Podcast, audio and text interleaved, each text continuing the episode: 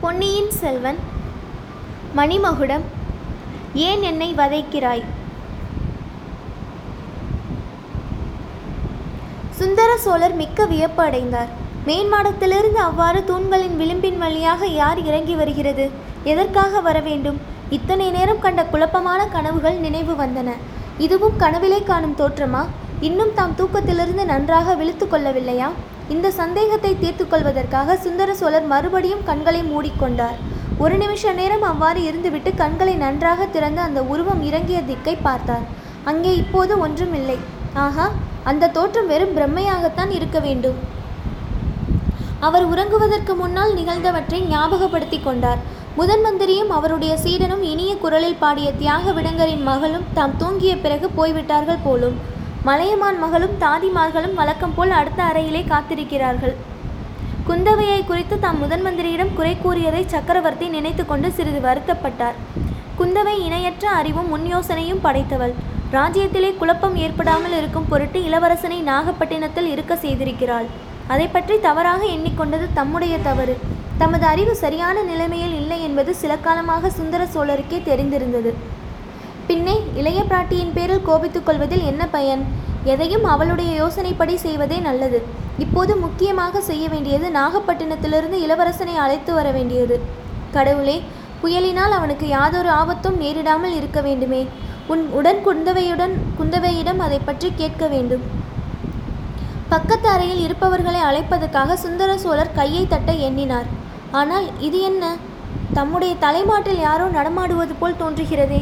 ஆனால் காலடி சத்தம் மிக மெதுவாக பூனை புலி முதலிய மிருகங்கள் நடமாடுவது போல் கேட்கிறதே. யாரா இருக்கும்? ஒருவேளை மலைமான் மகளா? தம் குமாரியா? தாதி பெண்ணா? தமது உறக்கத்தை கலைக்கக்கூடாது என்று அவ்வளவு மெதுவாக அவர்கள் நடக்கிறார்களா? யாரது? என்று மெதுவான குரலில் சுந்தர சோழர் கேட்டார். அதற்கு பதில் இல்லை. யாரது? இப்படி எதிரே வா என்று சற்று உரத்த குரலில் கூறினார். அதற்கும் மறுமொழி இல்லை. சுந்தர சோழருக்கு ஓர் எண்ணம் தோன்றியது. அது அவருக்கு குழப்பத்தையும் திகிலையும் உண்டாக்கியது. ஒருவேளை அவளாக இருக்குமோ? அவளுடைய ஆவியாக இருக்குமோ? கனவிலே தோன்றிய கிராதகி இப்போது நேரிலும் வந்துவிட்டாளா? நள்ளிரவில் அல்லவா ஆடை ஆபரண பூஷிதையாக முன்மாலையிலே வந்துவிட்டாளா? அல்லது ஒருவேளை நள்ளிரவு ஆகிவிட்டதா? அவ்வளவு நேரம் தூங்கிவிட்டோமா? அதனாலே தான் ஒருவேளை மலையமான் மகளும் தம் குமாரியும் இங்கே இல்லையோ? தாதி பெண்களும் தூங்கிவிட்டார்களோ? ஐயோ அவர்கள் ஏன் என்னை தனியாக விட்டுவிட்டு போனார்கள்? அந்த பாதகி கரையர் மகளாக இருந்தால் என்னை லேசில் விடமாட்டாளே? உள்ளம் குமரி வெறி கொள்ளும் வரையில் போக மாட்டாளே அடி பாவி உண்மையில் நீயாக இருந்தால் என் முன்னால் வந்து தொலை. என்னை எப்படியெல்லாம் வதைக்க வேண்டுமோ அப்படியெல்லாம் வதைத்து விட்டு போ. ஏன் பார்க்க முடியாதபடி தலைமாட்டில் உலாவி என் பிராணனை வாங்குகிறாய்? முன்னால் வா இரத்த பலி கேட்பதற்காக வந்திருக்கிறாயா? வா வா நீதான் மடியில் கத்தி வைத்திருப்பாயே. புலிக்கரடிகளை கொன்ற அதே கத்தியினால் என்னையும் கொன்றுவிட்டு போய்விடு. என் மக்களை மட்டும் ஒன்றும் செய்யாதே. நான் செய்த குற்றத்துக்காக அவர்களை பழிவாங்காதே அவர்கள் உனக்கு ஒரு துரோகமும் செய்யவில்லையடி. நான் தான் உனக்கு என்ன துரோகம் செய்தேன்? கலங்கரை விளக்கத்தின் உச்சியில் ஏறி கடலில் விழுந்து சாகும்படி நானா சொன்னேன். நீயே செய்த அந்த கோரமான காரியத்துக்கு என்னை எதற்காக வதைக்கிறாய்? சுந்தர சோழர் தம்முடைய தலைமாட்டில் வெகு சமீபத்தில் ஓர் உருவம் வந்து நிற்பதை உணர்ந்தார். திகிலினால் அவருடைய உடம்பு நடுங்கியது. வயிற்றிலிருந்து குடல் மேலே ஏறி நெஞ்சை அடைத்து கொண்டது போல் இருந்தது. நெஞ்சு மேலே ஏறி தொண்டையை அடைத்து கொண்டது. கண்வெளிகள் பிதுங்கி வெளியே வந்துவிடும் போல் இருந்தது. அவள்தான் வந்து நிற்கிறாள் சந்தேகமில்லை. அவளுடைய ஆவிதான் வந்து நிற்கிறது. தாம் நினைத்தபடியே கடைசியாக இரத்த பலி வாங்குவதற்கு வந்திருக்கிறது. தம் நெஞ்சில் கத்தியால் குத்தி தம்மை கொல்லப் போகிறது. அல்லது வெறும் கையினாலேயே தம் தொண்டையை நெறித்து கொல்லப் போகிறதோ என்னமோ. எப்படியாவது அவள் எண்ணம் நிறைவேறட்டும். தாம் இனி உயிர் வாழ்ந்திருப்பதில் யாருக்கும் எந்த உபயோகமும் இல்லை. அந்த பேய் தம்மை பழி வாங்கிவிட்டு போனால் தம் மக்களை ஒன்றும் செய்யாமல் விட்டுவிடும் அல்லவா? இன்னும் சிறிது நிமிர்ந்து அண்ணார்ந்து பார்த்தால் மந்தாகினி பேயின் ஆவி வடிவம் தன் கண்களுக்கு புலனாகும் என்று சுந்தர சோழருக்கு தோன்றியது. தலைமாட்டில் அவ்வளவு சமீபத்தில் அந்த உருவம் வந்து நிற்பது போல் இருந்தது. அதன் நிழல் கூட அவர் முகத்திலே விழுந்தது போல் இருந்தது. ஒரு கணம் நிமிர்ந்து பார்ப்பதற்கு எண்ணினார். அவ்வளவு தைரியம் வரவில்லை. நான் கண்களை இறுக மூடிக்கொள்கிறேன். அது செய்வதை செய்துவிட்டு போகட்டும் என்று தீர்மானித்து கண்களை மூடிக்கொண்டார். சற்று நேரம் அப்படியே இருந்தார். அவர் எதிர்பார்த்தது போல் அவர் நெஞ்சில் கூறிய கத்தி இறங்கவும் இல்லை. அவர் தொண்டையை இரண்டு ஆவி வடிவ கைகள் பிடித்து நெரிக்கவும் இல்லை. அந்த உருவம் அவர் தலைமாட்டில் நின்ற உருவம் அங்கிருந்து நகர்ந்து போய்விட்டதாக தோன்றியது. ஆஹா கரையர் மகள் அவ்வளவு சுலபமாக என்னை விடமாட்டாள். இன்னும் எத்தனை காலம் என்னை உயிரோடு வைத்திருந்து சித்திரவதை செய்ய வேண்டுமோ செய்வாள். இன்றைக்கு என் கண்ணில் படாமலே திரும்பி தொலைந்து போய்விட்டால் போலும். சரி சரி யாரையாவது கூப்பிடலாம். யாராவது இந்த அறைக்குள்ளே வந்தால் இன்னும் இவள் ஒருவேளை இங்கேயே இருந்தாலும் மறைந்து போய் தொலைவாள். யாரெங்கே? எல்லோரும் எங்கே போனீர்கள்? என்று உரத்த குரலில் கூவிக்கொண்டே சுந்தர சோழர் கண்களை திறந்தார். ஆஹா அவர் எதிரே மஞ்சத்தில் கீழ்ப்புறத்தில் நிற்பது யார்? அவள்தான் சந்தேகமில்லை. அந்த ஊமையின் பேய்தான் தலைவெறிக்கோலமாக நிற்கிறது. அதன் நெற்றியிலே ரத்தம் கொட்டுகிறது. இரத்த பலி வாங்க வந்தேன் என்று சொல்லுகிறது போலும்.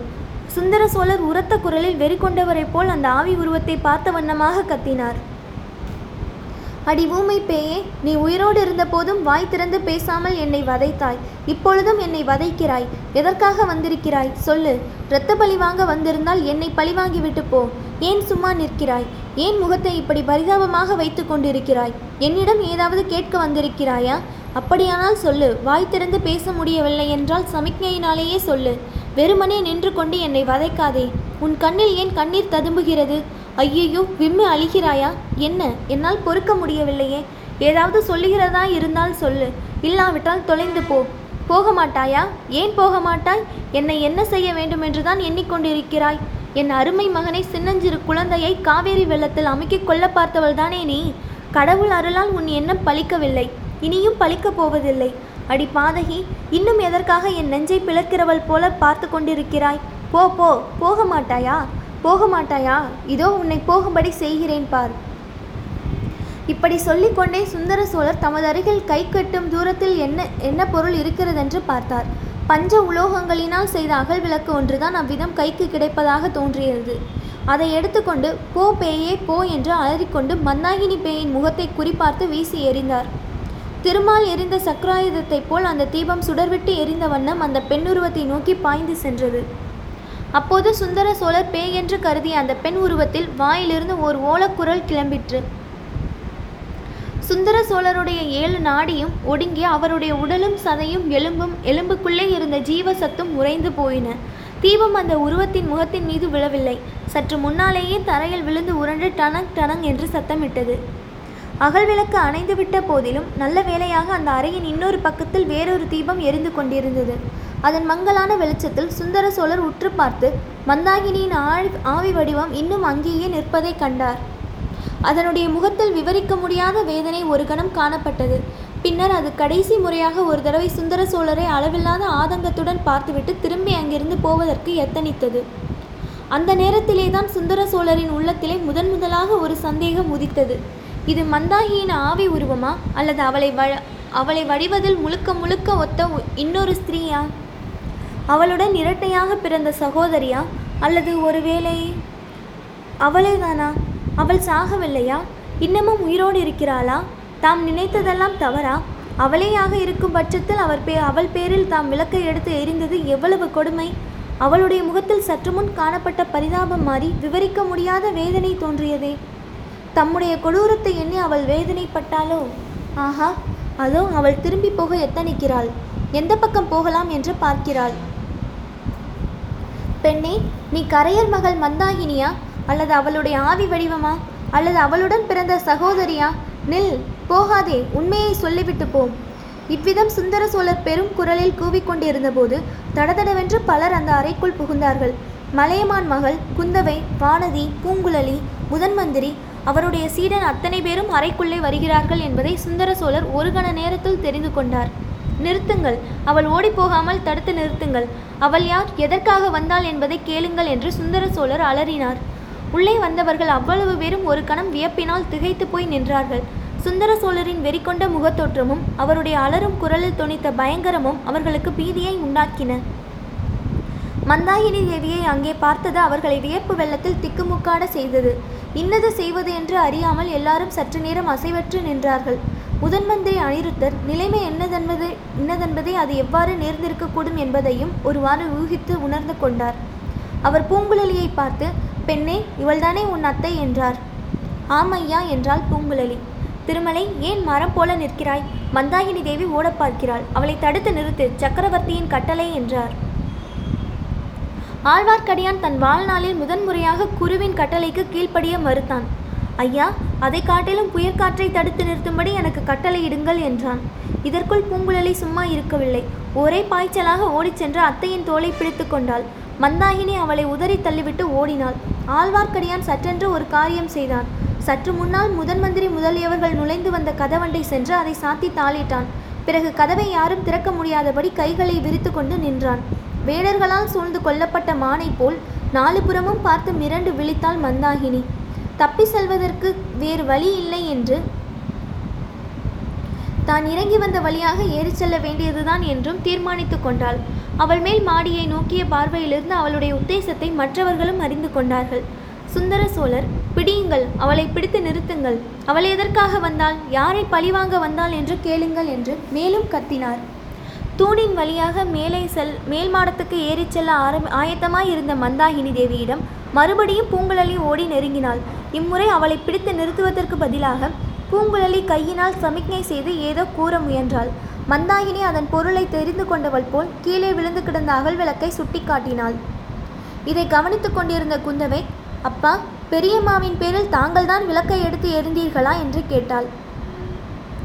ஆம் மகளே அந்த பேய் என்னை பார்த்த பார்வையை என்னால் சகிக்க முடியவில்லை. அதனால் விளக்கை எடுத்து எறிந்தேன் என்றார் சுந்தர சோழர். தந்தையே பேயும் அல்ல ஆவியும் அல்ல. உயிரோடு இருக்கும் மாதரசியே தான். அப்பா பெரியம்மா சாகவே இல்லை. முதன் மந்திரியை கேளுங்கள். எல்லாம் சொல்லுவார் என்று குந்தவை கூறிவிட்டு மந்தாயினியும் பூங்குழலியும் மௌன வாக்குவாதம் செய்து கொண்டிருந்த காட்சியை பார்த்தாள். உடனே அந்த இடத்துக்கு பாய்ந்து சென்றாள். மகளே அவளிடம் போகாதே. அந்த ராட்சசி உன்னை ஏதாவது செய்து விடுவாள் என்று சுந்தர சோழர் கூவிக்கொண்டே குந்தவையை தடுப்பதற்காக படுக்கையிலிருந்து பரபரப்புடன் எழுந்திருக்க முயன்றார். மலையமான் மகள் வானமாதேவி அவருடைய தோள்களை ஆதரவுடன் பிடித்து படுக்கையில் சாய வைத்தாள். பிரபு சற்று பொறுங்கள். தங்கள் திருமகளுக்கு அபாயம் ஒன்றும் நேராது என்று கூறினாள்.